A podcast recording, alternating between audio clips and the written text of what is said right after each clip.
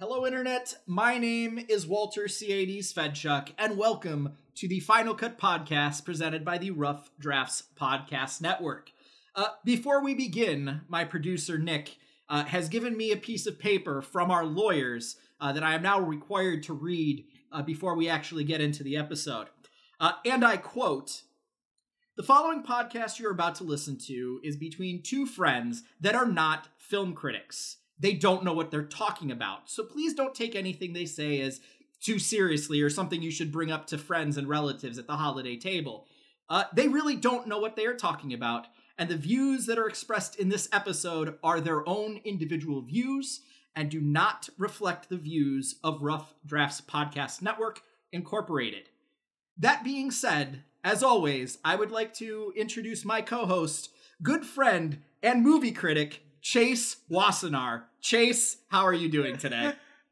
I'm doing well. I, I feel like I should have been looped in at some point about both the fact that we have a new editor and also that statement, which I'm I'm not co-signing. I'm gonna I'm gonna go out on a on a limb here. I'm gonna I'm gonna risk my own personal integrity and say that anyone can be a film critic if you believe hard enough. And I think we've reviewed enough films over the last couple of years that we are much more of a uh, movie critic than the average person out there. Though, of course, I'm also part of a weekly series of film watching called Pretentious Movie Night in my apartment. So perhaps I just want to feel like that that effort paid off in some actual knowledge along the way.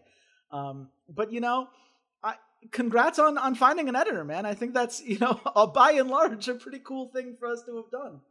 Listen, um, I, I, I should know about this guy? I, you know, uh, it, it's Nick. It's the same guy who used to do the esports stuff with us. The same mm. guy. Same exact mm. guy. Um, you know, just started a couple days ago. Uh, hasn't had to edit anything. Hasn't had to do anything. But he's the one that's controlling the keys. Now, I don't have to do anything. That's what happens when you become a big star, right? That's because that, that's what I am, right? I'm yeah. a star. I'm a, I'm a content creator star. Uh, I'll be on TikTok soon. Uh, I, I think Vine's still a thing, so I'll have a Vine. I'll have a Vimeo channel. Like, it's, listen, baby, multi-streaming, now allowed by Twitch. It's taking off here, and I need an executive assistant. Sorry, executive producer. Uh, to assist me with my with my day-to-day work. Um, they have called you the Mister Beast of podcasting for a while now. So oh, it's fuck, really you. Just a matter fuck, of you. fuck you. Fuck you. Fuck you. Fuck you. How fucking dare you? That is atrocious. Almost as atrocious as your fantasy football team because, ladies oh, and gentlemen, wow. I did get my win back uh, last last week as we were recording. So that that was uh, week what nine, week eight. I I don't even know anymore. My te- my football team is bad. So uh, Look, Chase, all, all it took was me traveling and not remembering to start a quarterback that was actually playing that week, and also to not switch out your defense, which really let me down, in favor of a Browns defense that I knew was going to be good. And had I done both of those things, I would have won the week. Um, but, you know, uh, it turns out you have to log in once, which really isn't asking a lot of me, right? This is this is my fault. I have no one to blame but myself. But I just, as as you sit up there at seven and two and you think about, you know, your where where you stand and, and what the, the playoffs have in store for you, I want you to know you shouldn't feel great about that win. Uh, that's that's that's a, a win that, that gets you in there. But it's not going to keep you there when the playoffs roll around. You know, Chase, it doesn't matter because a, a win is a win. Mm-hmm. And uh, I will say across the three leagues I'm in, uh, I am uh, I am seven and two in two of them, including the money league with our former coworkers from Las Vegas. Uh, and then I'm in a work league that I'm in sixth place at five and four. But we don't want we don't need to talk about that league. Can, can we just can we talk real just last last thing? You have somehow only had nine hundred thirty-two points scored against you. The next closest person in our league has one thousand thirty. So you have you have played everyone's worst week this entire season. It's honestly very impressive. I, I have to tip, tip my cap to you. What what's incredible is somehow that has been both leagues that I am that I am leading. Right, the the money league with the Vegas friends. It's the same exact thing. I am seven and two, and people have only scored nine hundred thirty-one points against me. So I'm just really fucking lucky this year.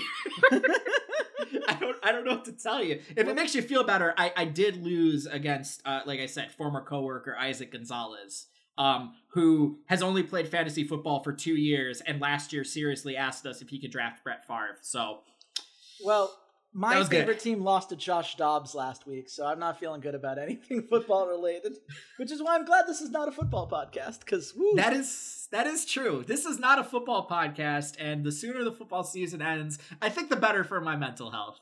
Mm-hmm. Uh, but with all that being said, you are correct. This is not a football podcast. We are not going to talk about why we should fire Ken Dorsey. We are instead, as I said at the end of the last episode of Final Cut, going to talk about Martin Scorsese's Killers of the Flower Moon.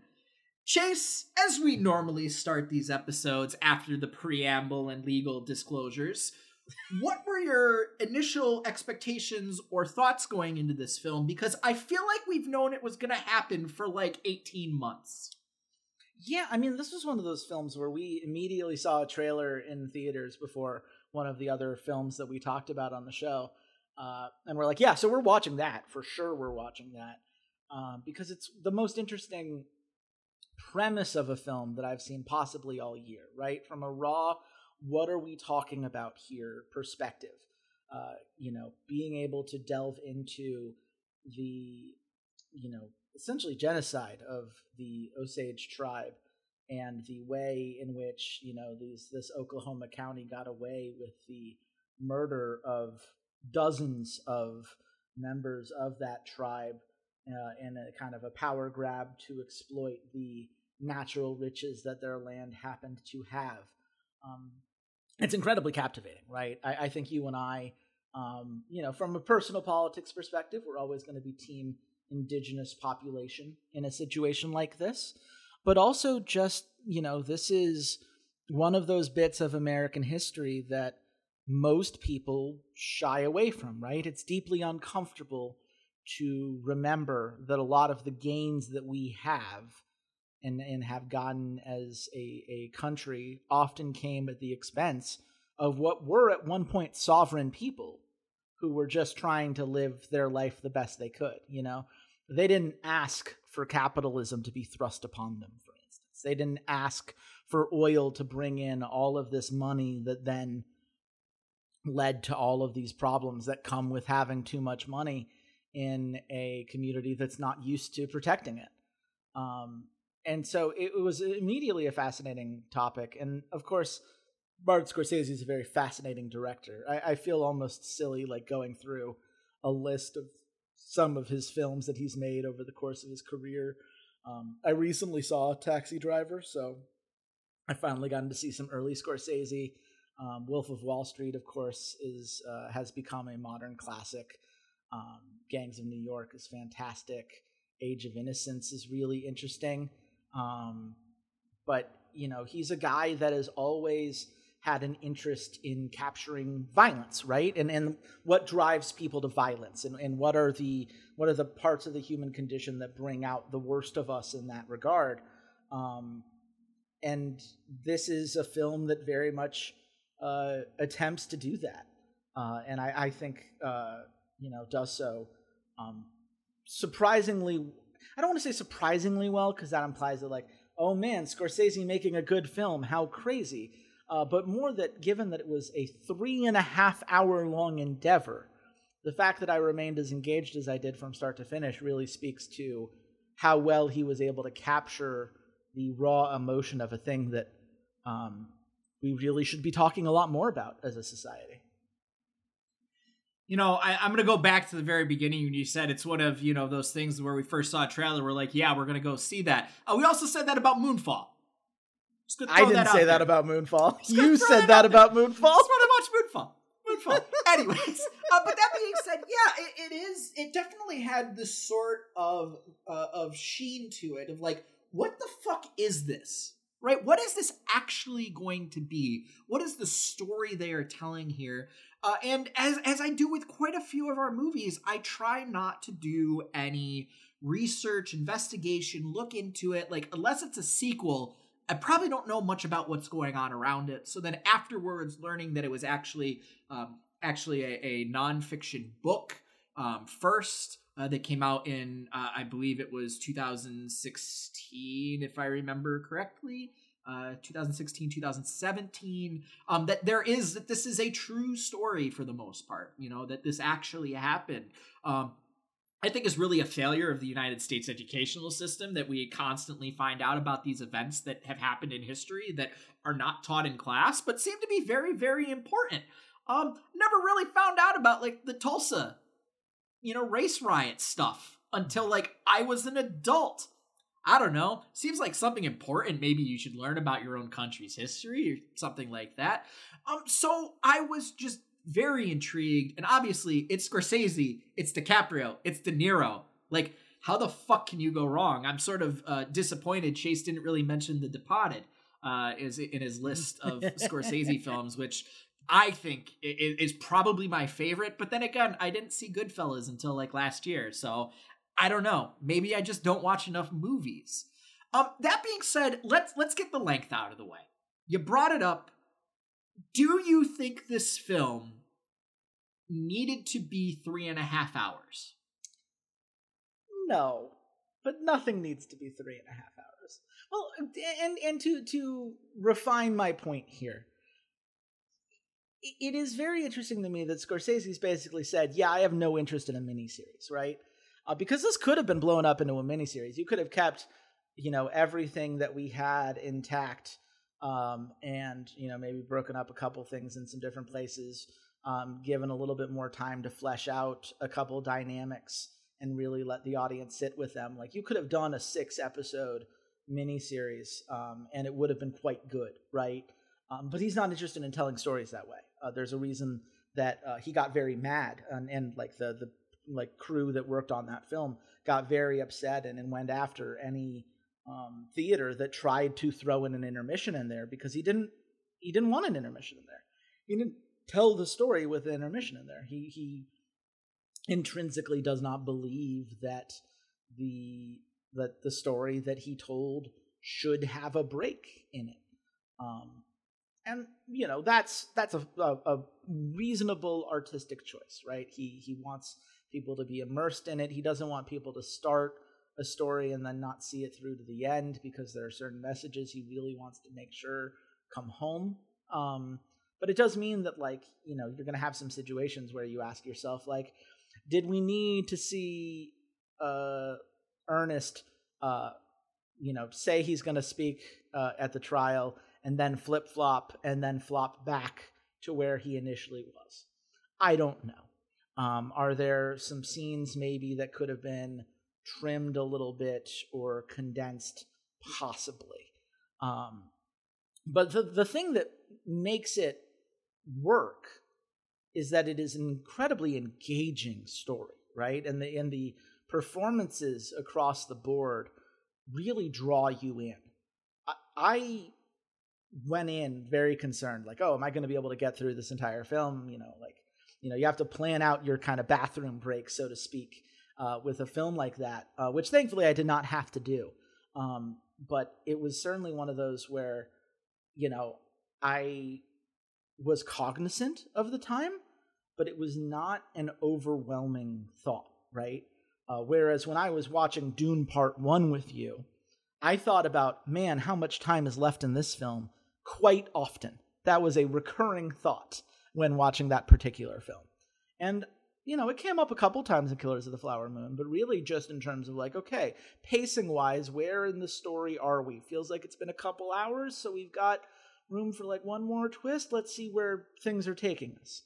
So I don't think it needed to be three and a half hours, but I also do not think that its runtime should be something that condemns it or keeps you from watching it if you, listener at home, are interested in the film and, you know, are, are worried that the runtime is something that you won't be able to uh, to get through, because I I found that to be a lot easier than I feared, just because of how well executed the whole thing is and how largely well paced the whole thing is.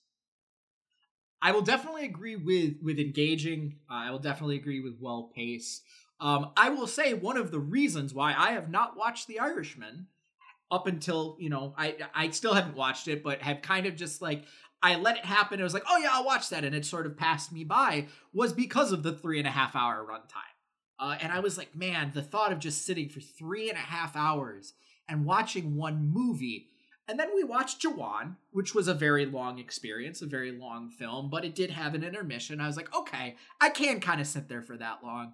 And I respected Scorsese enough to go into this movie and say, I am not planning on taking any bathroom breaks. I had no snacks. I had no beverage. I had nothing. I said, I am going to sit here for the entire three and a half hour hours that you are saying I need to be engaged, because you have been so forward about it and about why you didn't want to do it as an extended series, why you didn't want to cut there and there, why you truly felt that the three and a half hours that I was going to be sitting in there were necessary to the story that you were telling. Um, I appreciate the little blurb at the beginning of him where we, it's become very common since COVID ended that directors or actors kind of give a little two, three minute intro to the film, thanking you for coming to the theater, thanking you for watching the film the way it was supposed to be intended. Uh, you know, Scorsese is very deferential uh, to the, the Osage tribe, and, you know, they, there's a lot of these kind of shots of the Osage tribe, uh, you know, on set, and ta- him talking to them, and, and, you know, just kind of like behind the scenes stuff that back in the day when we had D V Ds, you would get as D V D extras. Uh, for you young kids at home that are listening, a D V D is sort of like a C D, but you play it on your T V. Oh, you don't know what a C D is. Okay, it's sort of like uh, uh, uh, it's sort of like a C D. Nope, that doesn't work. Anyways, it's how old people used to watch movies after video cassettes. If you don't know what a video cassette is, ask your grandmother. That being said, um. I agree with you of the, like, there still were some times where I'm like, okay, I'm going to look at my phone, not because I'm bored, not because I need a distraction, not because, you know, I saw it flash and I got to check a text message. It purely was, okay, how long have I really been here? Like, how much more of this film is there? So I have some sort of, as you said, how many more twists are coming? Is it one? Is it two? Is there ten? Have I only been watching this film for twenty minutes? Uh, and to...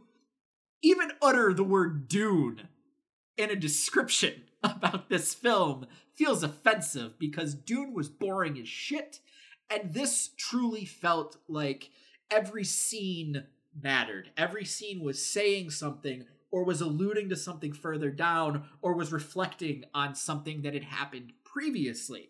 Um, and I think part of that has to do with the narrative, with the story that they are telling. The this story of the, the Osage tribe and how the, the the you know white people, right? How how Americans uh, are are coming and trying to exploit them out of their their windfall, right? Their luck, essentially. They were, as they discussed, they were they were tracked across the United States. We're going back to the Trail of Tears, essentially, in the discussion of how this tribe has been transplanted and how Native tribes have been transplanted in general to these reservations. And they got fucking lucky that their reservation happened to have oil, which all of a sudden was be gonna, gonna become one of the most important commodities on the planet in the nineteen hundreds and going into the two thousands. Even nowadays, we still rely on this fucking black gold. Yeah. And the story they are telling, while it is about the tribe in general, is mainly focused on, uh, on Lily Gladstone's character of Molly Burkhart, her uh, husband, Ernest Burkhart, played by Leonardo DiCaprio, and Robert De Niro's William Hale, uh, King William Hale, I'm sorry, who is Ernest's uncle, and sort of this web that is being weaved between the three as, you know, Hale and Burkhart are trying to steal Molly's money. That's kind of what it comes down to. Oh yeah, it's totally what it comes down to. And it's, it's very... Again, we we talk about the uncomfortable parts of history, right? But this is a a mindset that I, I think I really appreciate that this film goes into, because, uh, you know, there's a, a human instinct that I think a lot of people will fall into, where they're like, oh, you know, uh, prejudice in the world is all built on just a lack of understanding your fellow human being, right? You you do not have, you know, people who are unable to uh, experience what life is like in someone else's shoes are unable to empathize with it, and thus, you know, make decisions and make choices uh, that they would not make if only they just knew better, if only they met someone that they loved or cared about from that background that would help them see the light, right? That would bring them to a better, healthier place. And Ernest's character is a complete refutation of that idea, right? Because he does love his wife, but he loves money more. And he loves his family and the power of whiteness more. Ultimately, no matter what experience he has with his wife and how much he might respect her as an individual, he never respects her culture. We see that in how much he demeans her whenever it comes to her resistance to taking insulin, insulin that is not helping her specifically because he's messing with it, right? Or because it is being messed with by, you know, white doctors who have their own agenda on things, right? Uh, there is a constant level of, of gaslighting that is always there, and he's more than willing to engage in slowing her down if it means that he gets to move forward with the plans that he makes with his uncle. His loyalty never shifts despite being part of Osage rituals, of, of you know, having, you know, multiple family members and seeing the grief that comes from their death, right? He is going to the funerals of people. He is directly responsible for their deaths. And he is hearing his wife scream in pain, just absolutely agonizing over the loss of a family that means so much to her as part of this larger generational loss that is happening from an institutional effort to wipe out a culture that means the world to her. And it doesn't change his actions in the slightest. Even at the bitter end, after he has been forced by the court system to face everything he has done, he still cannot bring himself to be fully honest with her about the depth of his depravity and the suffering that he caused. And I think that it's really important that a movie like this is able to capture that element, to capture this idea that there, you know, the people can be complicated, certainly, that they could have multiple competing allegiances, but that, you know, this desire for power and this desire for money and material wealth will put a lot of other things to the side. It doesn't negate those things, but it does mean that loyalty does not fully shift just because you gain the opportunity to understand that which is disadvantageous for you to understand, because you sure would like to keep getting that money. Um, so it's really fascinating, the the angle that they pick by focusing on Ernest and, and his role in all of this. Um, and I'm, I'm very glad that he did that. And, and there is an honesty to Ernest's character, right? You know, he says, uh, you know, when uh, King Hale, uh, I will refer him to, uh, we'll try to remember to refer to him as King Hale, because this is very important, right? Right from the beginning, Hale, like, tells Ernest, oh, you know, you used to call me King when you were a kid, right? Ernest has just come back from World War One, I, I believe, if, if the time mm-hmm. period. Yeah, right. Correct. He's just come back from World War One, and, like, sure, he's like, oh, I was a cook. Like, he still came back from World War One, which is, you know, probably one of the most gruesome wars ever actually experienced by humanity, if we're going to really get into the depths of, like, trench warfare and all that jazz, right? And the first thing Robert De Niro's King Hale does is, like, remember you used to call me King when you were a kid? And Ernest is, Ernest is like, wait, I did? Like, I don't remember that. And he's like, yeah, you did. And then there's this back and forth, and Hale is like, oh, do you, you know, you love money? And Ernest's like, oh, I love money. I love money. I love money so much. You love women? I love women. And then he goes through, he's like talking about all these women. And at that point, King Hale is like, well, I got, I ha- fucking have this sucker, right? Mm. I've got my Lenny, baby. Like, I've got my golden goose that's gonna, he is my fall guy, right? Mm. But the problem is, is that Ernest actually isn't that dumb. Like, he makes some mistakes, right? Because he doesn't see the whole vision of everything that King Hale is trying to do. But he's not a dumb guy, right? Hale is not coming up to him and saying, now, Ernest, I want you to go and marry Molly Burkhart. And then, right, he doesn't really have to do that. He's like, oh, you know, go be a driver. I'll get you a job. And, oh, you've been driving that girl around quite often, right? Like, he plants the seeds, and Ernest is smart enough to, like, pick up on them without being hit over the head and saying, you dumbass, this is actually what I'm trying to say. Which gives him some, this complicity, right? Up in, as you stated, up until the last moment, he is willing to live the lie and to continue to lie to his wife about the full extent and the full consequences of his actions throughout the entire course of the film. Actions that really are not, like, punished or dealt with until it gets up to a federal level, right? Because that's one of the things. Like, you're out in the middle of Oklahoma, right? The judge is white.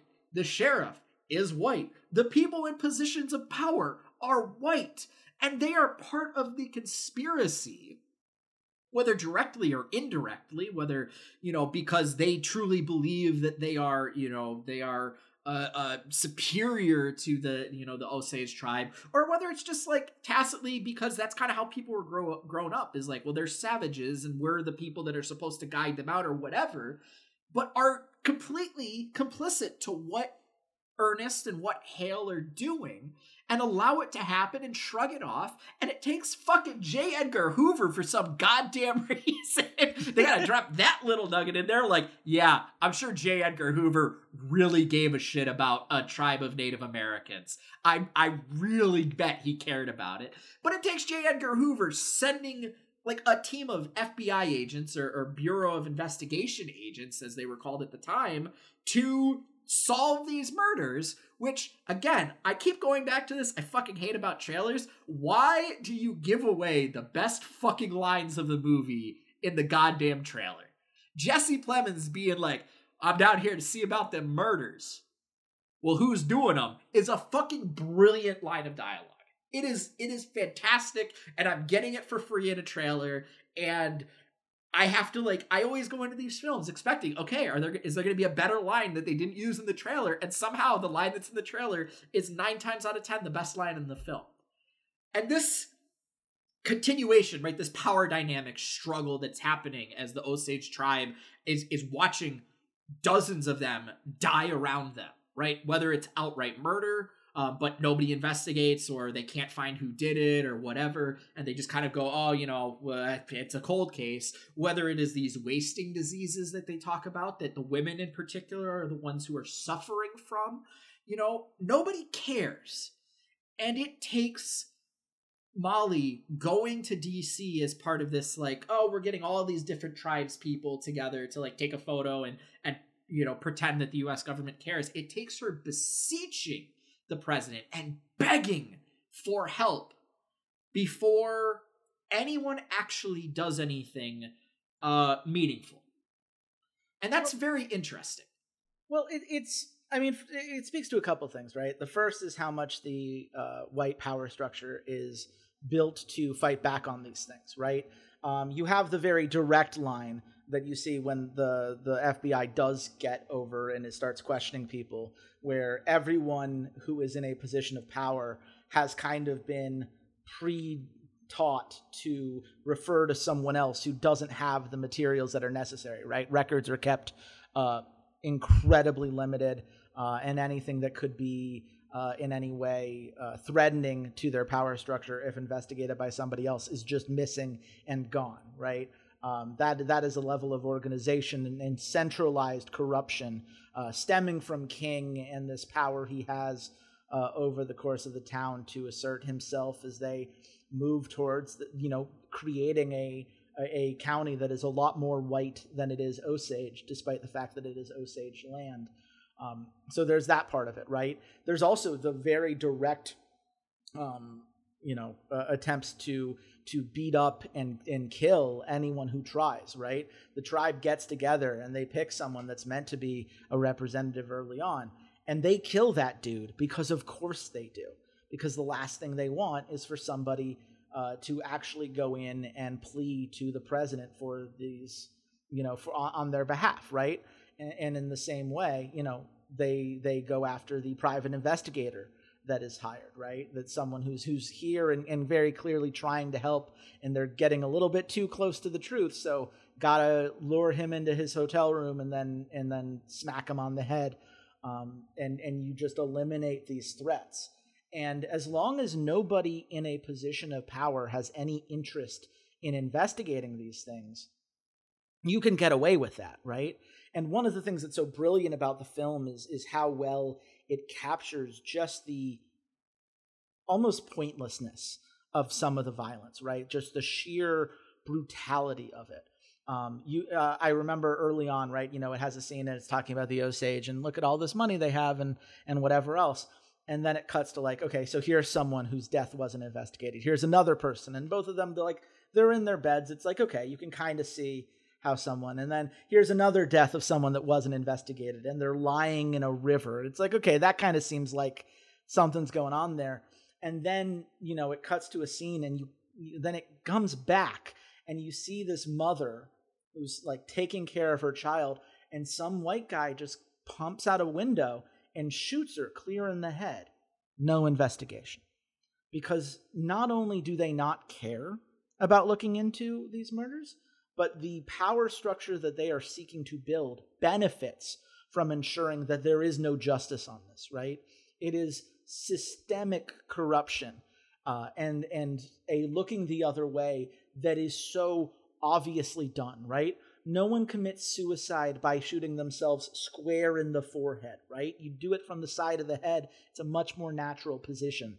Not that that's meant to be instructive or whatever. It's just like obvious things, right? These are obvious details that anyone who would care would have noticed. But of course, they do care. They just care about protecting the people that they can then get away with it, because their long-term goal involves the Osage losing everything that, according to these largely white communities, they don't feel like the Osage should have. And I, the brutality of that is something that Scorsese just does such a brilliant job of capturing by really not holding back in any of those moments, right? Um, the the one that always gets me is the uh, the explosion at the house. Um, And you see, like, Rita's, like, the back of her head when they find her just kind of falls off, and it's it's brutal. There was, like, a like a visceral reaction within the audience that I was watching this alongside. And, like, yeah, it should be. You should be looking at that and being horrified that that level of violence is happening and being encouraged. That's, that's the situation the Osage found themselves in. Um, and while... I will say Herbert Hoover's F B I was not quite as effective as, uh, or J. Edgar Hoover, excuse me. J. Edgar Hoover's F B I is not quite as effective as this film makes it out to be.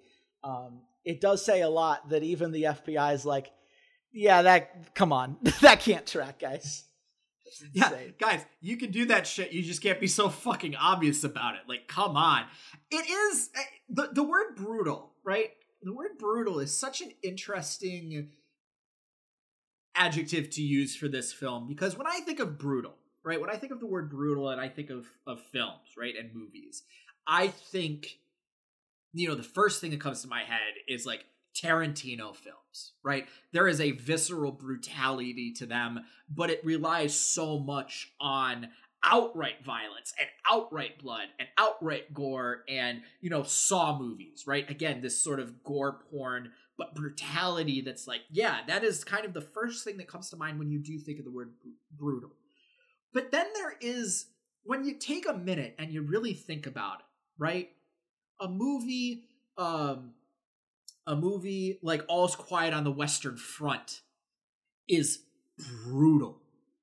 Right? There is a brutality to that film that doesn't rely on on-screen violence, right? On on very graphic, depicted on-screen violence. You know, I, I'm reminded of the scene where they, they come across the bodies that were were gassed, essentially, the the you know, the townspeople that were trying to flee and essentially get gassed in the rail station, right? And this film, while it does have some moments, like you you speak of with Rita and her skull, or um, they had a, a housekeeper or something that was living with them, and they like find a finger or part of their hand or something.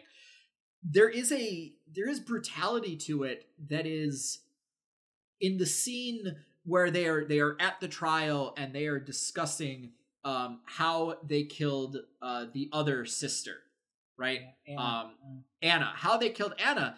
Like, there's a nonchalantness to how they kill her, and she's like, "You're gonna kill me." And, like, basically they just hold her upright and just shoot her in the back of the head. Yeah. And there is that, and it's not, it's not vicious, right? It's not graphic. It's nothing.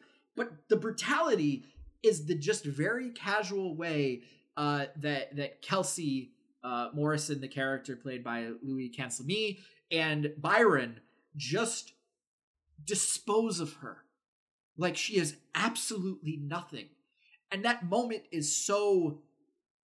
so revealing about, wait, that is truly how disposable the Osage people are to these white men, yeah. right?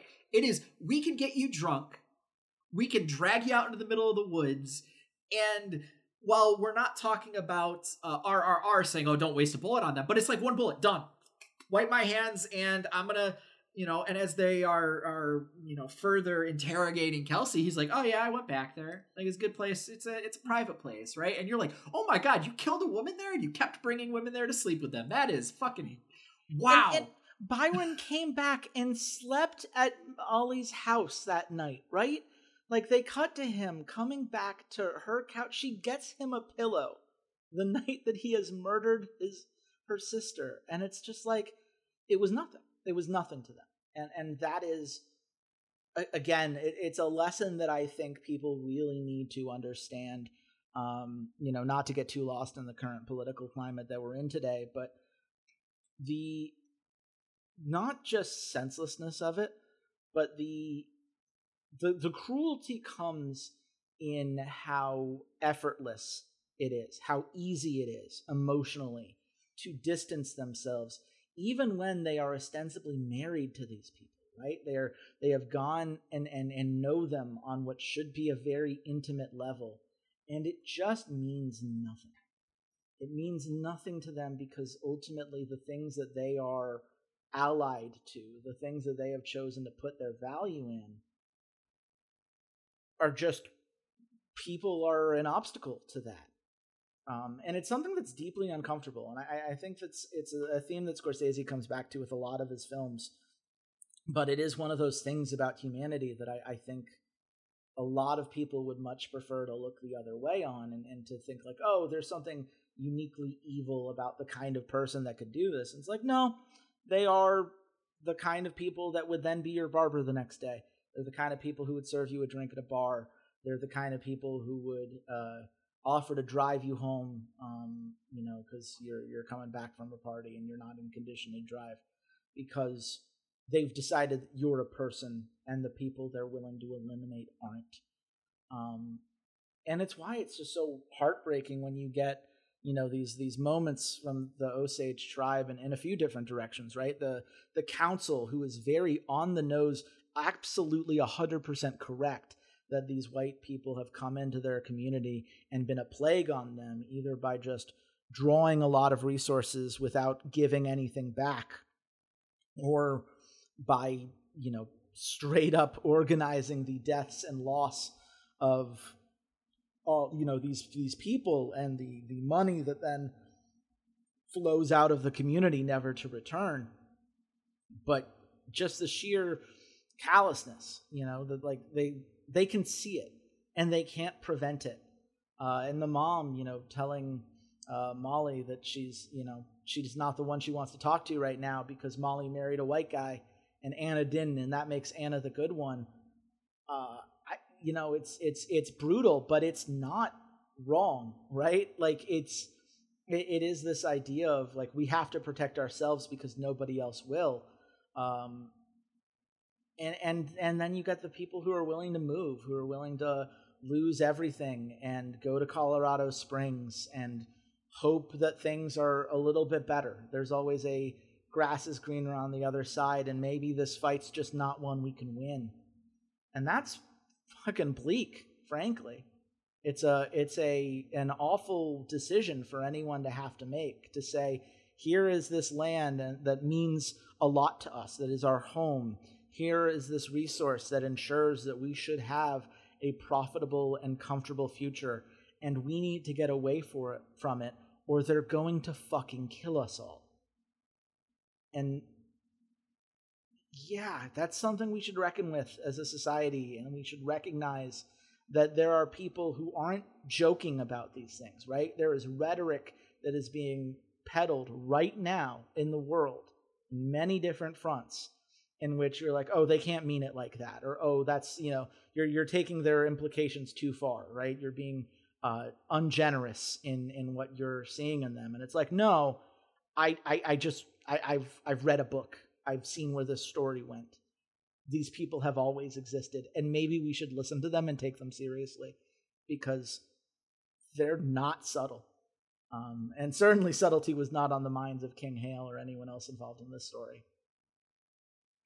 Absolutely not. And it, it it is so, it is so just about greed, right? That these people, right? You married her. Like, you have access to the money, guy, but it's not about that you have access to the money. It's that you need to get your uncle access to the money. You need to get your brother access to the money. You need to get your aunt, your niece. Ev- no, they can't have the money. It has to be us, but we have to do it in the right way to consolidate it, right? We have to kill off every member of Molly's family so that all the money goes to her. So then when we finally kill her, all the money goes to your kids. Well, and then since you're the father, like, you get control of the money because until the kids come of age, right?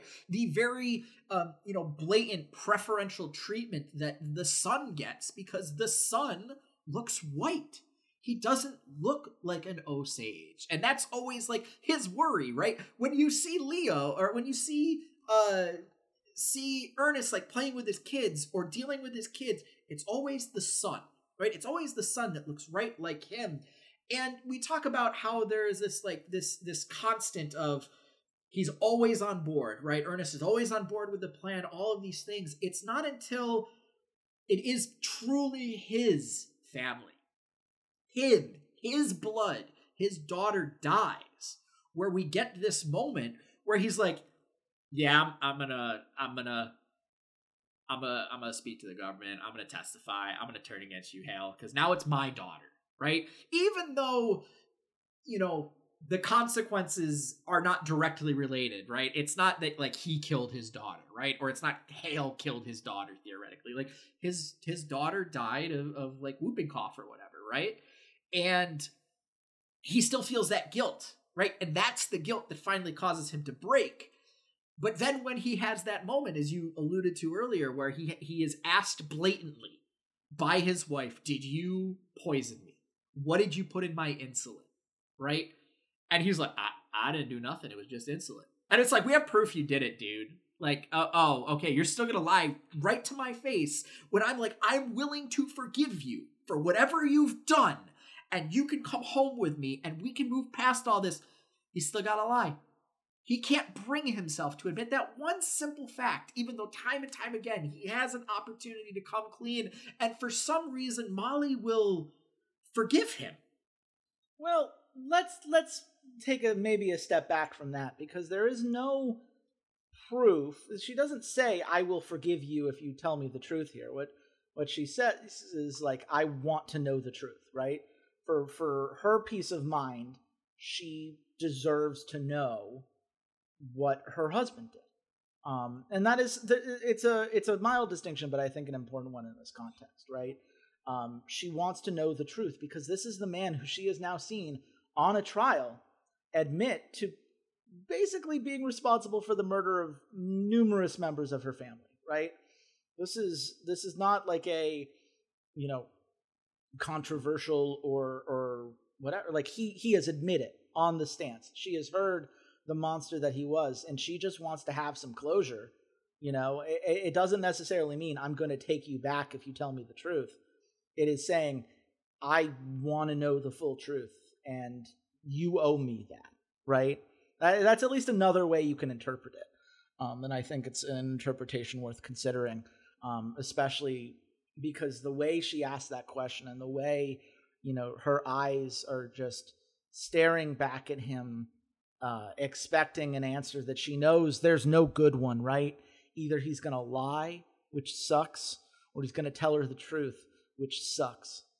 But this is the world that she has now found herself in, and the man that she loved and who is the father of her kids, who, you know, she'd love to, and, and, and she says this in a previous scene, right? Like, she'd love to just put all those secrets in a box and go to Colorado skin Springs and pretend this didn't happen, but you can't go back. Um, but it's, it's also worth remembering, right? Like, Ernest admitting to his crimes is not guilt, not really, because if he was ultimately feeling guilty about it, there were numerous opportunities in which he could have let that guilt show, in which he could have handled things differently. He's not guilty. He wants, he's selfish. He, he has always wanted wealth, and he has always wanted to maintain this family, and he's not willing to give that up for his uncle. That's what changes. It's not that he suddenly is like, oh, I have seen the error of my ways. It is, I realize that the only way I get to see my children again and see my wife again is to do what the U S government wants me to do. And that is the only thing that Ernest is ultimately willing to do. Now, you could argue, right, like, okay, well, that implies that he does love his family, he does care enough to go back and see them. Sure, but what does love mean in this context, right?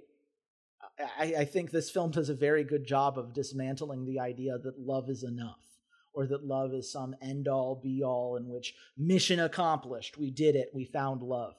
Um, that's it, it's it, it, the the distinction there, and is, I think, a really powerful one, and, and one that I I, um, I think Scorsese and the cast do an expert job of, of managing. I, I think that's fair. I, I think it. I, I possibly am reading a little bit into it, because you are correct. She never says like, "Oh yeah," up, up. Other than the scene where she's like, "Oh, I wish I could take the secrets, put them in a box, and, you know, burn it or throw it in the river or like whatever." Like, you are correct. She never is like, "Oh, I forgive you, and we can like go on and live our lives." So you you are correct with that.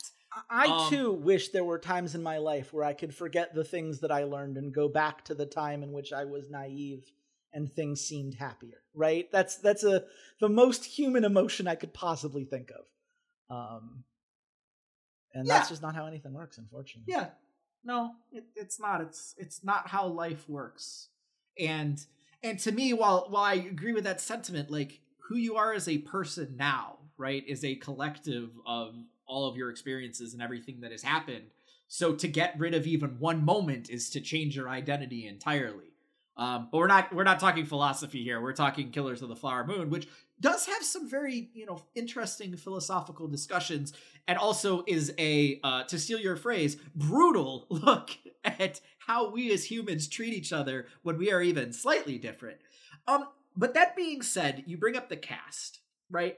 And I think there are there are a number of supporting actors uh, that that are part of this film. Um, the, the entirety of the Osage tribe, and the other, um, you know, the sisters and the mother played by Tonto, Car- uh, Tonto Cardinal. Um, I think some of the other supporting actors, John Lithgow appeared. I was like, hey, what the fuck? What is he doing in here? I forgot for a second that Brendan Fraser was part of the film. And obviously uh, Jesse Plemons kind of being the other like bigger name that was part of the trailer, um, as, as the, uh, the Bureau of Investigation agent, Tom White, that comes down to help, you know, try to solve the murders.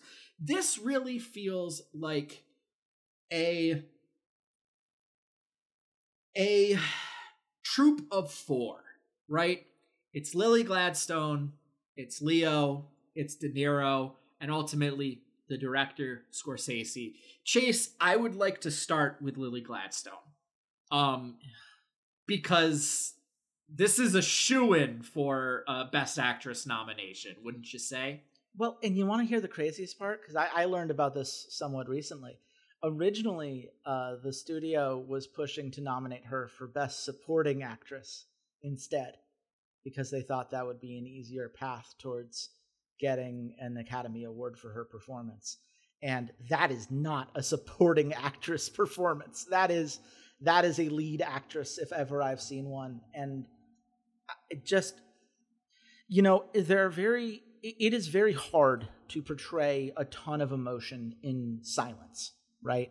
To to be able to capture in the quietest of moments so much of the human condition, Um, whether it be the the scene of the two of them as the rain is falling and, and her, you know, the, the moment in which they are equals, right? He is the one who has to listen to uh, what she has to say about how you handle the rain and why it matters. And you can't, you know, like there's there's that moment there. And, you know, you, you see it in, you know, as she gets sicker and sicker and her her desperation to have the man who's meant to be the anchor in her world, while also the pain that comes from sensing that he is up to something that you know can't be good, right? She doesn't know the totality of his crimes, but she knows that the man that loves her and should be taking care of her is not there, and she sure does seem to get sicker all of the time. Um, and the pain and fear of that, you know? Um, the, the fear when the owl shows up and this idea that, like, you know, she is facing the death that faced her mom and the just grief that she is able to express whenever she loses one of her family members, which is unfortunately a thing that happens far too often over the course of that film. Um, yeah, and, and the quiet moments of her bonding with her sisters, right? Like, you know, the film is long and, and you know, there might be a... you know, a tendency to say like, oh, did we need all of those bonding moments with the siblings? Yes, yes, you did. Because you get so much of why we should care and why it's so affecting and why that loss is so painful. And it is condemning of Ernest that he's not able to see that pain in his wife as a thing that he should be working a lot harder to avoid, right? Um, I, I mean, Robert, you know... Uh, I mean, what, I mean, I, I imagine you're on the same page on, on her, right? Um, I I am beyond impressed uh, by what she was able to accomplish um, with with the little dialogue that she had, and the dialogue that she does has have you know moves mountains, right? She is a she is a character of very little words. You know, if this was going to be a a, a a male performance, this would be perfect for Tom Hardy. Right? The less you talk, the better, uh, which has nothing to say about, about Lily's, you know, acting performances. I don't know. I'm, I'm, I'm pulling up the IMDb page just real quick to be like, have I actually watched anything else that she's in? And I, I don't think so. I do think this is my, my first interaction with her as an actress. And I am just, I am absolutely stunned and blown away. Uh, as you said, with the amount of emotion she is able to convey, both in a positive way with the sly little smile she has, particularly, you know, I'm thinking about, you know, the scene with her sisters and they're sitting outside and she's calling uh, Ernest the coyote and they're, you know, being kind of funny and sly with each other and they keep kind of looking at him and, you know, he's not really paying attention until he finally does. Um, the, the scene where they are in her house and it is raining and, you know, she was, she was like all joyful and like having fun and like, oh yeah, let's have some whiskey, like everything. And then the rain comes and now she's reminded of, you know, her traditions and what she needs to do and keeping Ernest quiet, um, to what is, you know, arguably the, the most gruesome, right, of her pain is when she loses her last sister in the bombing and she is in the basement with her, you know, with the rest of her family. And that scream that she, you know, emits of knowing that she lost her last family member is heart-wrenching. Um, and, and even like the, the sort of passive nature she has at their daughter's funeral is also, that is, that is the look of someone who has seen so much goddamn grief and literally has no tears left in them. Um, you know, even for their child is, she is what makes this movie brutal. Her performance is what truly makes even, again, the most blasé, you know, murder of of Anna in the middle of the woods, one bullet when she's like, "You're about to kill me," like makes that feel so much more brutal is because of what you know Molly is going to go through and what happens when they uncover the body and they like have to ask her, "Hey, can you look at it and identify your body or identify your sister's body?" Again, with this just like blasé attitude of like, yep, another one's dead. Like, of course they're dead. Who cares? Blah, blah, blah, blah, blah. Um, I, the, the fact you are saying that they tried to make it a supporting actress nod uh, is going to be something we are going to discuss in a moment with someone else, but is also a fucking slap to the face uh, of everything that she was able to do with this film. Um, so before I get any angrier about that, let's move on to De Niro. Because De Niro's King Hale is interesting and boring at the same time. Interesting. I yeah, I mean, he's certainly like, you you can see the archetype that he's fitting into right away, right? He he is uh, very much the guy who who loves power, loves to be seen as powerful, and you know, have these these people all kind of bend to his his will in these moments that matter. Um, you know, that part I think is a very like tale as old as time moment, right? Um, there there is a you know, nuance to it, I think, the the way that he plays that kind of sanctimonious character um, and is able to assert himself in a way that is so, you know, deviously clever, right? Like when they're at the council meeting and he realizes that there's now this investigation coming in and there's a lot of money being offered for information. And he's like, I'm going to offer up my own one thousand. So just make sure you come to me because I'm a friend of the Osage tribe. Um, there, there's an institutional understanding that he has built in a power structure that he, that you need a charismatic man to lead. Um, and he always is able to play this guy who feels like he's one step ahead, um, but who also is incapable due to the position that he's found himself in, of recognizing when he's in over his head, when he's when he's invested too much into a plan, like the insurance fraud plan that he has with the friend of his, quote unquote, that he um, frames to ha- as having committed suicide. Um, I-, I do think it does everything that the role needs to. He he is a very like. You know, he, he, he handles that, like, manipulative, charismatic element very well. Um, and, and his ability to ingratiate himself to the tribe and, and speak the language in a way that makes them feel like he is, you know, welcoming and a, a positive force is what makes, you know, the, the moments, right? Like when, when Minnie is saying, like, oh, you know, Ernest is, you know, clearly just in love with you because he doesn't have the money. He has uh, King, you know, he has Hale's money. Um, or the, the moments in which, you know, uh, Molly is asking, like, are you ever afraid of him? Like, you, you get these these moments of clarity in which the veil is turned back, but there's just enough there that he's able to keep it going for way, way longer than it should. And I do think De Niro handles that very well. I, I, I do think that he does what the role needs from him in that regard.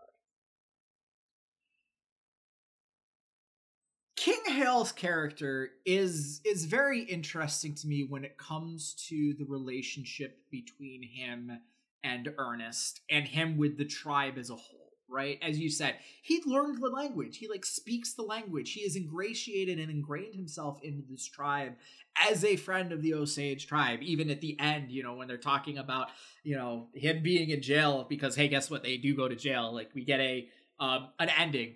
And he's writing this letter and still referring to himself as a friend of the Osage tribe. And, like, when he dies, he still goes back there to live, you, you know, before he dies when he gets out of prison.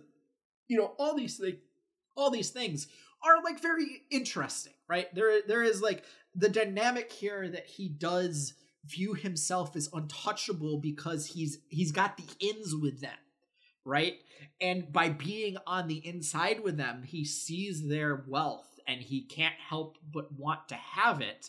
Um, yeah, it, it's fascinating, right? As I, you know, mentioned earlier, the manipulation of Ernest into calling him king and being like, "Oh yeah, that's what you call, that's what you call me," right? Like, I don't think any of the Osage call him king. I think it's really a lot of, like, the white people in power, you know, the the sheriff, the judge, like all of these other things, and.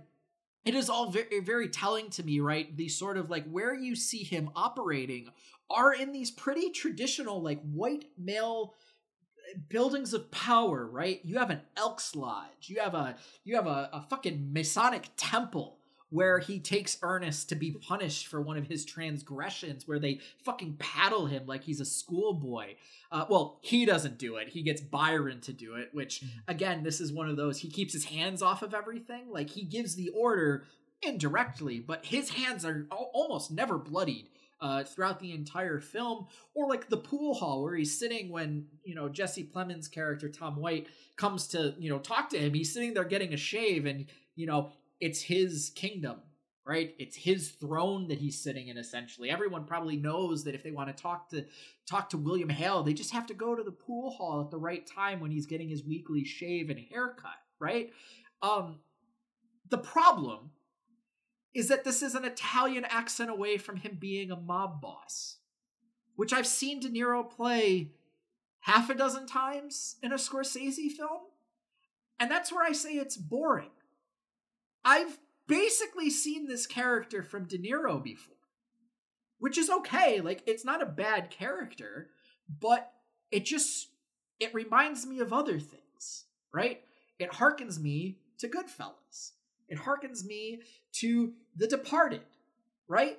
What's the difference in his role here and in The Departed? Well, in The Departed, he's actually willing to, like, shoot somebody, right? He is a little bit more uh, violent, you know, directly violent, and a bit more on the nose about what he's actually asking for, where here he's trying to pretend to be this, like, oh yeah, I'm just this, I'm this, this rancher, I'm just this farm guy. Uh, but again, if you gave him a fucking Italian accent, I, I can't differentiate this character from the other roles that he's played. Counter argument. What does that tell us about the kind of people who take over power in situations like this, right? The truth is that there are commonalities of the kind of person that wants to live the kind of life that King Hale does.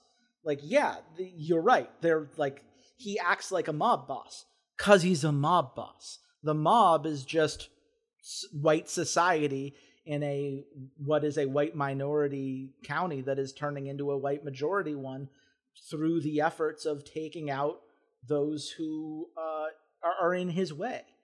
Like, they're, they're it, it, you know, you you can argue, right, that Scorsese has hit the same theme quite a few times, and, you know, what films you end up loving of his the most are the ones that you think hit that theme the best. But I don't think it's an accident that you could watch that and say, like, yeah, he's an Italian accent away from a mob boss. Yeah, yeah, he is, for sure. Um, and if he was, you know, the the old, you know, you know, a younger version of him and a, a New Yorker type trying to clean out the the people that he thinks are, are lesser than him, it would be Taxi Driver, right? Like, that's that's that's people. That is the mentality of what leads people to violence, and the idea is that it is so pervasive and and so regular that these kinds of people that are wired this specific way pop up everywhere. Now, does that mean it's the most challenging role De Niro's ever played? No, I think that's a fair criticism. But I also think that, like, what you're stumbling on is not a flaw, or at least not something that Scorsese would find as a flaw. I think he would say, yeah, no shit, man. Um, for better and for worse, right? Um, the, that that comparison's not an accident. Well, and, and like, that's what makes it a Scorsese film, right? Mm-hmm. I, I I don't think this is a flaw, right? Like, I I say it, it, it is a negative, right? Because I go, well, what does this film do that's interesting, right? And I'm now starting to nitpick at things, and I'm starting to go, what doesn't make this film interesting? Right? What makes it interesting is this narrative and this story that I have never heard, because this is not part of the United States educational system, because we don't actually like to look at the really bad things that we do to the people that live within our borders critically. We like to try and pretend that, like, you know, slaves learned valuable skills while they were in slavery, and they might have been much happier, as some school districts in this country want to try and teach our kids to believe, right? This isn't a story we heard in school. And to go, like, okay, well, like, Scorsese, like, and we'll go to Scorsese first, right? We'll, we'll go to Scorsese next, because I do think the criticism I have of De Niro is a very similar criticism that I that I can have with Scorsese, is, like, you are telling a very similar kind of story that you have done in the past, but I think in this instance you have chosen a very, very interesting and unknown and un kind of discovered or underexposed setting and people to discuss this specific topic about, right? You know, it's a lot more easy for me to consume a film like Goodfellas, where it's a bunch of Italian mobsters, like, all ganging up on each other. And, like, the brutality and the violence in it is, like, yeah, because it's fucking mob shit. And, like, that's enjoyable to watch, right? That's fun to watch. That's, like, you, you know, Ray Liotta's character getting his comeuppance at the end of Goodfellas. Like, ah, you, yeah, you got what you deserved, asshole. Or Leo in Wolf of Wall Street, right? And in this film, because... it is not fun, right? This subject is not fun. It is uncomfortable. That's what makes it, going back to that objective again, brutal. But I don't think it's groundbreaking because of anything Scorsese did or De Niro did. I think it's groundbreaking because of the story that it is telling and the kind of honesty that they are keeping to that story, and they are not trying to overly embellish things to make it entertaining, right? This film feels much more in line with something that I would watch on the History Channel, right? And it being this long three-hour kind of mockumentary, documentary-style thing where you can't just put professors on screen to talk about it. You are actually going to act out the action because it is a movie and you do want there to be some level of entertainment. Um, but it feels very much in Scorsese's wheelhouse. And maybe, maybe because of the subject matter and because Scorsese has spent the better part of thirty, forty years, you know, refining his craft, we have Scorsese, who is a director, uh, you know, with lots of experience, that has learned what he is very good at, has learned what he's very bad at, focuses on his strengths, hides his flaws. You know, this is a gorgeous film to watch when it comes to the, the sweeping landscapes. It is very tightly shot. There doesn't seem to be any wasted space. As we've said much earlier, three and a half hours. I don't really know what exactly you could leave on the cutting room floor to get it down to three or even under three hours. You know, it is it is so mechanically well done, and the subject matter and the plot are so interesting and so different, and there's so much nuance to it. But when you pull all of the rest of that away, this is a story Scorsese has told three, four, five times. And perhaps, you know, like you said, maybe I am being just like overly critical and kind of hanging on that fact because there isn't a whole lot else that I can kind of grip at to try and be overly critical of. And Scorsese would hit me in the back of the head and go, yeah, that's the point, numbnuts. But when my partner, who watches Goodfellas once a year for Christmas, because that's her favorite film of all time, can come out of the theater and go, that scene, that scene, and I can't remember them all off the top of my head, but three or four scenes all match scenes that are in Goodfellas, including the paddling scene, looks like the exact same garage that Joe Pesci's character walks through when he gets whacked in Goodfellas. Like... ah, maybe, maybe a little bit more subtlety and not relying on the bag of tricks that you've crafted over the past thirty years. You know, maybe you could add something new from the director's toolkit besides just a very interesting, untapped story. You know, it's an interesting point. Um, I, I do think ultimately where I come down on it, right, is like, I mean, there's a reason I haven't seen The Irishman. And it's because I'm sure it hits a lot of similar themes, and I've heard it does so relatively well. Um, but I I have not heard like, oh yeah, it's doing something so different, so interesting, so unique that you have to go see it, right? Um, but you know, Scorsese's talked about this, right? Um, in in interviews, you know, he is at this point in his life, he is an eighty-one year old man. He is eighty-one years old, um, and so. He is at like in his career, he is trying to tell all of the stories that he thinks matter. He straight up said like the biggest thing he struggles with now uh, is this idea that like he knows that he's going to die, and he knows that there are only so many movies he's going to be able to make, and there is no way he's going to be able to tell all the stories he wants to tell, to make all the movies he wants to make, to capture all of the things that he is interested in capturing, and that is a damn tragedy. Um, and I think people's discomfort with death and aging and how legacy is handled is why the quotes that keep getting circulated on social media are about fucking Marvel shit. Like, that matters, right? Like, that's the thing that Scorsese should be, like, that's that's not what what we should be paying attention to with this man. Um, I really wish um, we were better about that. But, like, I mean, ultimately, you know, this is, he's at a point in his life where it's like, look, I have stories I really want to tell.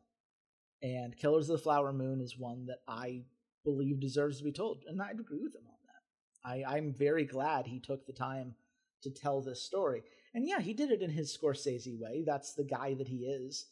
Um, but I, I, I don't think that's a bad thing to have. Um, Scorsese is a, an artiste in the classic sense. He has a very distinct point of view that he has crafted over decades. And when it's used expertly, then it creates a film that I think is worth everyone's time and energy. And this is very much that to me. Um, if it's, you know, we'll we'll see what the next one is. But I, I, I guess I see that as less of a, a critical flaw than you do. That is that is entirely fair. That is entirely fair. But I have to paint all of that, right? I have to paint that level of criticism because I have to now come to the enormous blind spot that Scorsese had for this film. Leonardo DiCaprio should not have been casted in this role. I don't think he should have been in this film because I think ultimately he is a distraction for the rest of the story, right?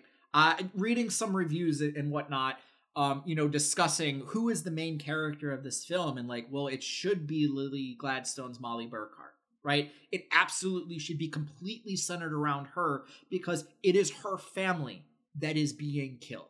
Right? It is her tribe that is being eradicated because these greedy white people want their fucking oil money. And instead, the film, the lens, the plot is focused around Leonardo DiCaprio doing his best John Cryer, Alan Harper impersonation from Two and a Half Men. Of this, oh, I'm so bumbling, I don't know what I'm doing. The downturned face. Everything about this performance from Leo is distracting and reminds me of other characters that he has played, but not the character he's supposed to be playing in this film. I have a l- really hard time separating Leonardo DiCaprio, the actor, away from this character. And every time he shows up on screen, it's just him with a sad face. It's just him with a downturned face and, and trying to do this, like, idiot accent to try and convince us, like, I'm not Leonardo DiCaprio who's dating nineteen and twenty-one year old women and and you know is is lounging by my pool or anything. There is nothing believable to me about his performance as this character, right? I don't feel like I I, I really really really wish someone else had been casted in this role because I really wonder how much more some of those scenes would have stood out.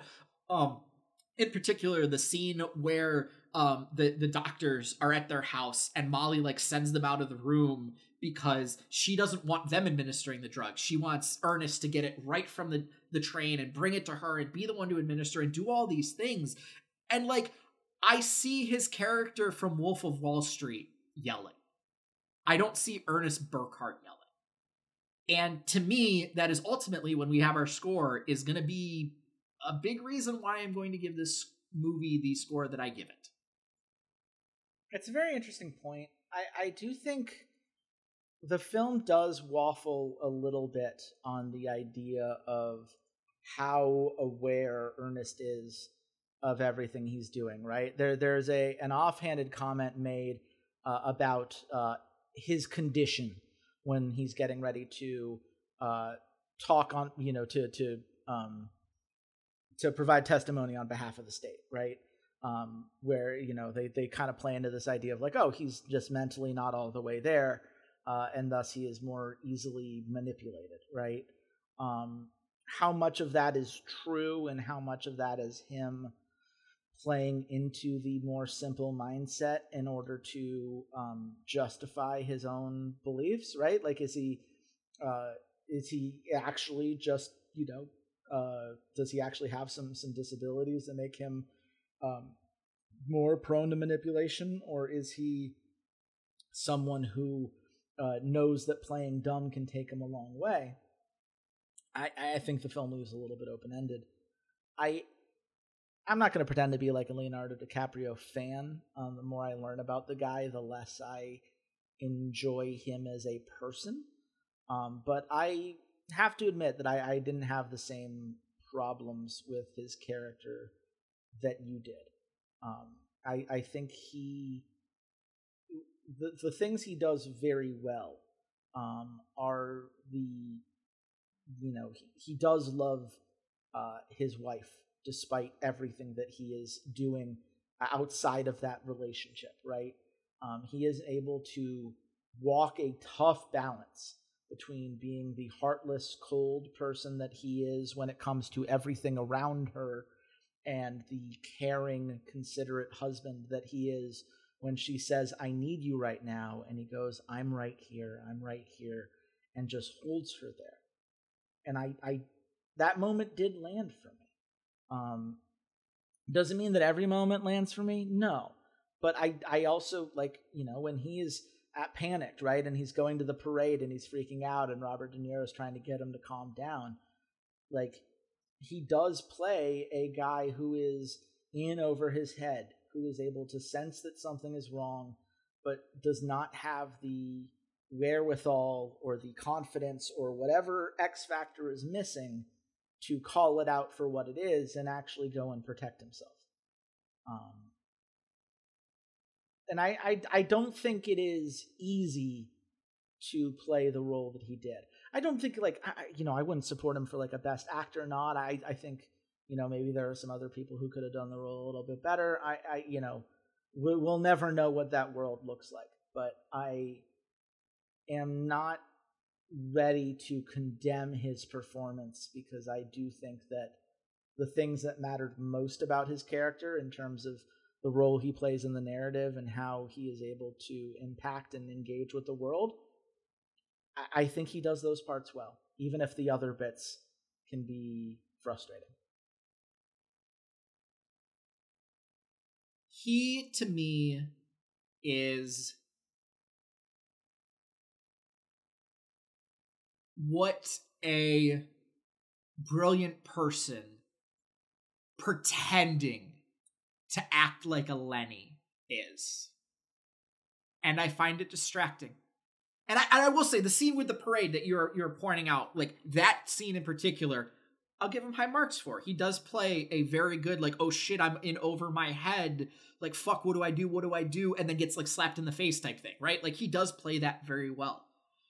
But... I I don't buy the rest of it.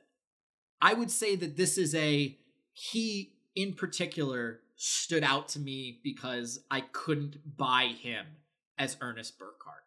Every time he was on screen, I was watching Leonardo DiCaprio play a role that I don't think he is good at, right? I don't think was is in his wheelhouse. Are you? If you ask me, well, who would you put there instead, Walter? I don't fucking know. I'm not a casting director. I would say maybe pick someone with a little bit less, you know, credits on his resume. Pick a little bit more of an unknown actor so that I'm not instead seeing the guy who's in The Wolf of Wall Street, the guy who's in Titanic, the guy who's in The Departed, the guy, like, the guy who's in One Night in Hollywood. Like, all of these things, right? Maybe pick somebody else that's a little bit less unrecognizable. And I, I fucking swear to God, that downturned face that he has the entire time, he looks like a fucking Muppet. I I just it was distracting. It was distracting. And and it's fine if you don't agree with that, right? It's fine if you go like, yeah, his performance is neither here nor there. Like, he's going to get nominated for a Best Actor nomination because that's what's going to fucking happen with this film, right? He's going to get one. De Niro's going to get a supporting. Gladstone's going to get a Best Actress. Scorsese's going to get a Best Director nod. They'll probably give it to him unless something else great, like, that we missed that was really fucking good this year, just because they know it's probably like the last one he's ever going to get.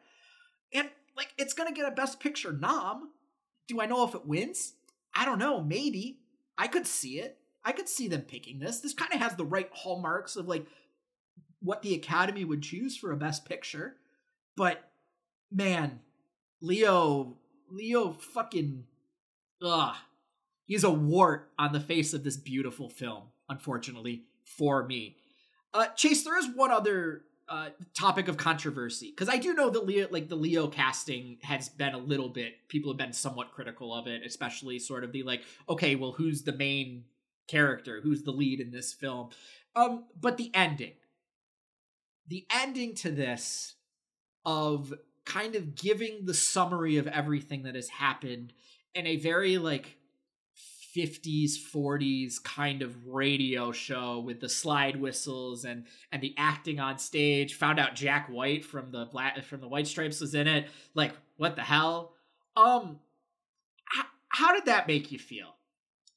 Um, honestly, I loved it, and I know that there are people who have pointed out some some some issues they have with it, and I, I don't think those people are. are wrong by any stretch, but I do think that if you look at the themes that they're trying to capture, right, um, it it makes sense that this is where the the film ends up, right? Because it is ultimately a story about how violence is commodified for commercial ends, right? How how these power structures are manipulated and utilized uh, by those who are corrupt, by those who uh, seek to take advantage, um, and you know, and are ultimately not given the the care that they should. Right? Like, if you think about like the way that they do these video packages, and then they'll cut to someone just being straight up shot in broad daylight, and everyone just moves on.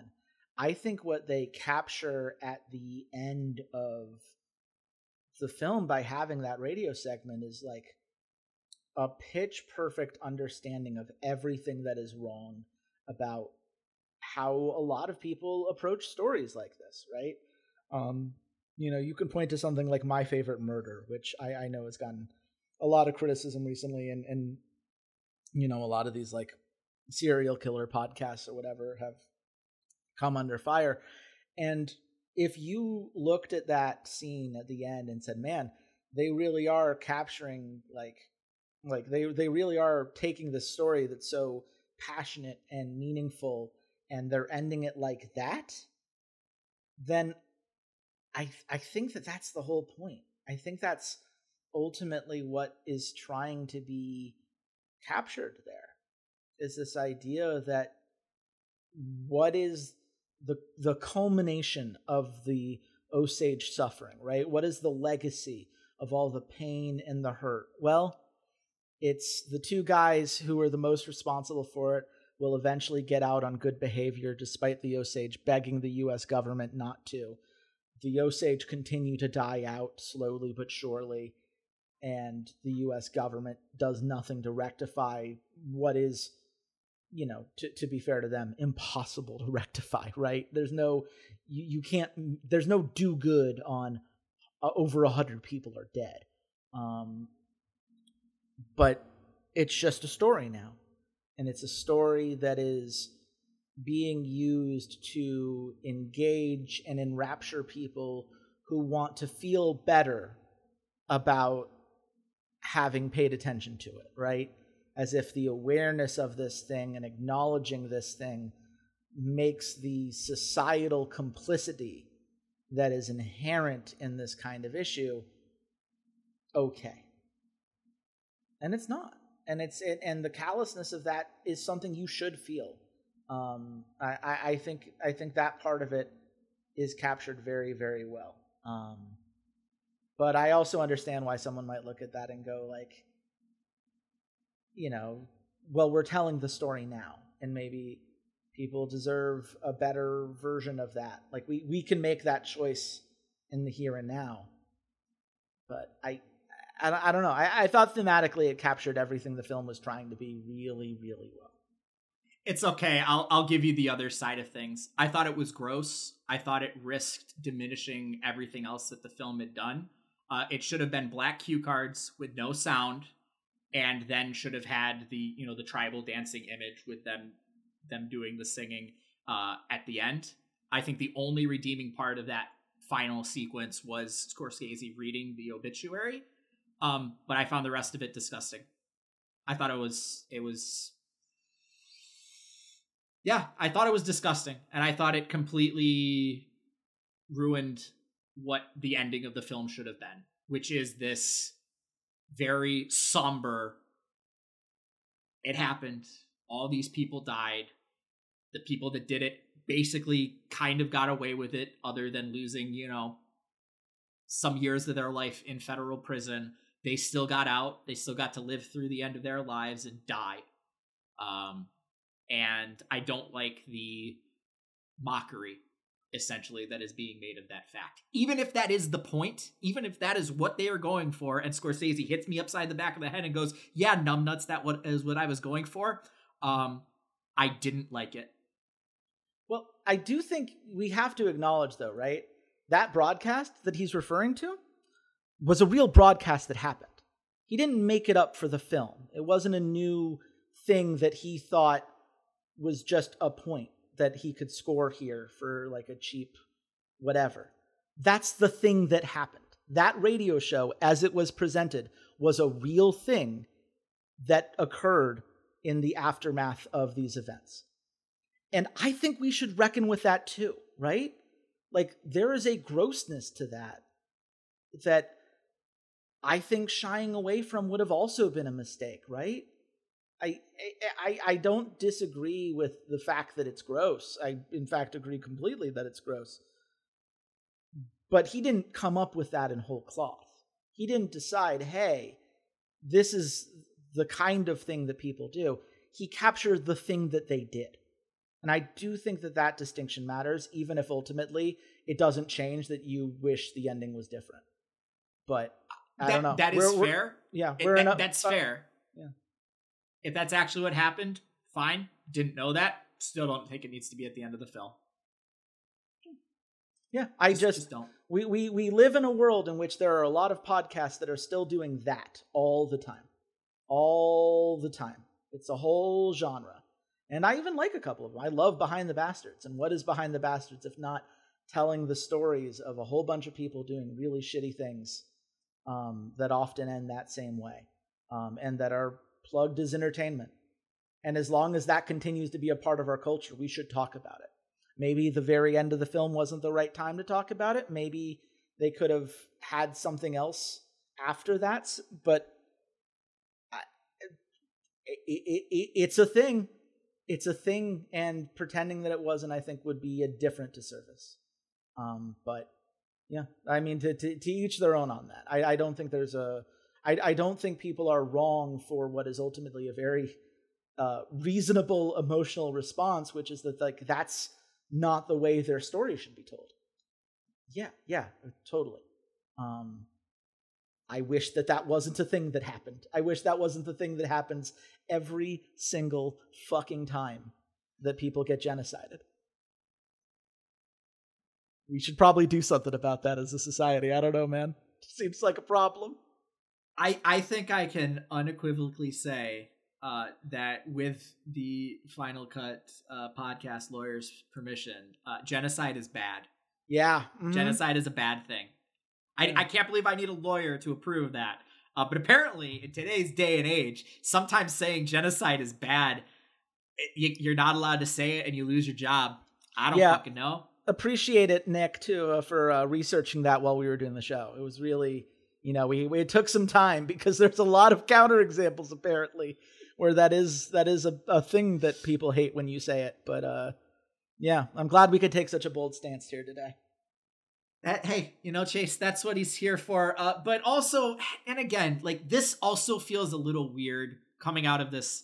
Uh, but it's kind of it's kind of how we end our podcast. And man, this does feel a little a little gross. Mm-hmm. Uh, Chase, your final score on Killers of the Flower Moon. I'm going to give it a ten.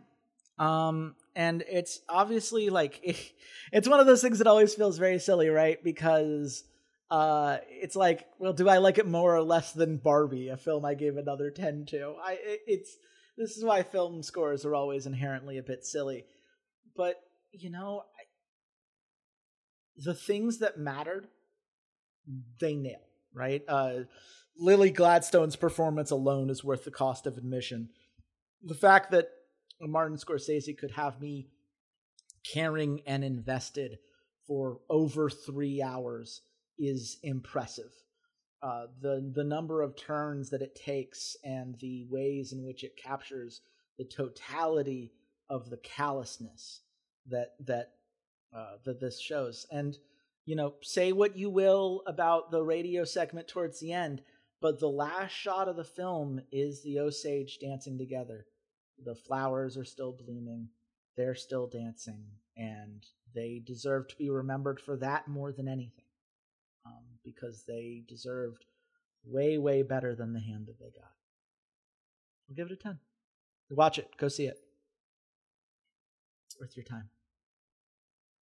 Uh, I I don't have a lot more to say that hasn't already been covered in this hour and a half long podcast, uh, so I'll be pretty succinct. Uh, I give it a seven and a half out of ten. Um, and if you want to watch a movie to be entertained, this is not the film for you.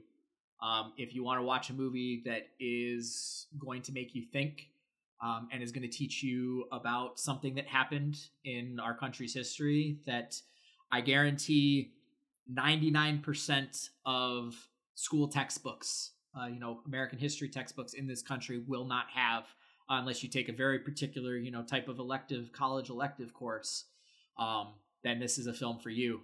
Um, but... I cannot get past what I think is a terrible acting performance by Leonardo DiCaprio, and the final scene uh, left a very sour taste in my mouth. Um, that wasn't a like, man, I can't believe that that happened to those people. It was more of a like, wow, can't believe they ended the film that way. Uh, seven and a half out of ten. That being said, um, if you would like to discuss this film uh, with us, uh, Chase, where can the good folks at home find you on the internet? Uh, you can find me at Chase Wassenar on Twitter, or at uh, chase wassenar dot b sky dot social on Blue Sky, a place that I definitely remember to post every now and then, for sure, for sure, for sure. Um, and of course, you should come back uh, on the weeks that we're not doing this movie pod, uh, so we can talk about uh, games on our, our show Steam Cleaners, uh, where we talk about games that we've never played before, Uh, and uh, and get to share that with uh, each other and with you lovely folks. Um, so definitely come back for that next week.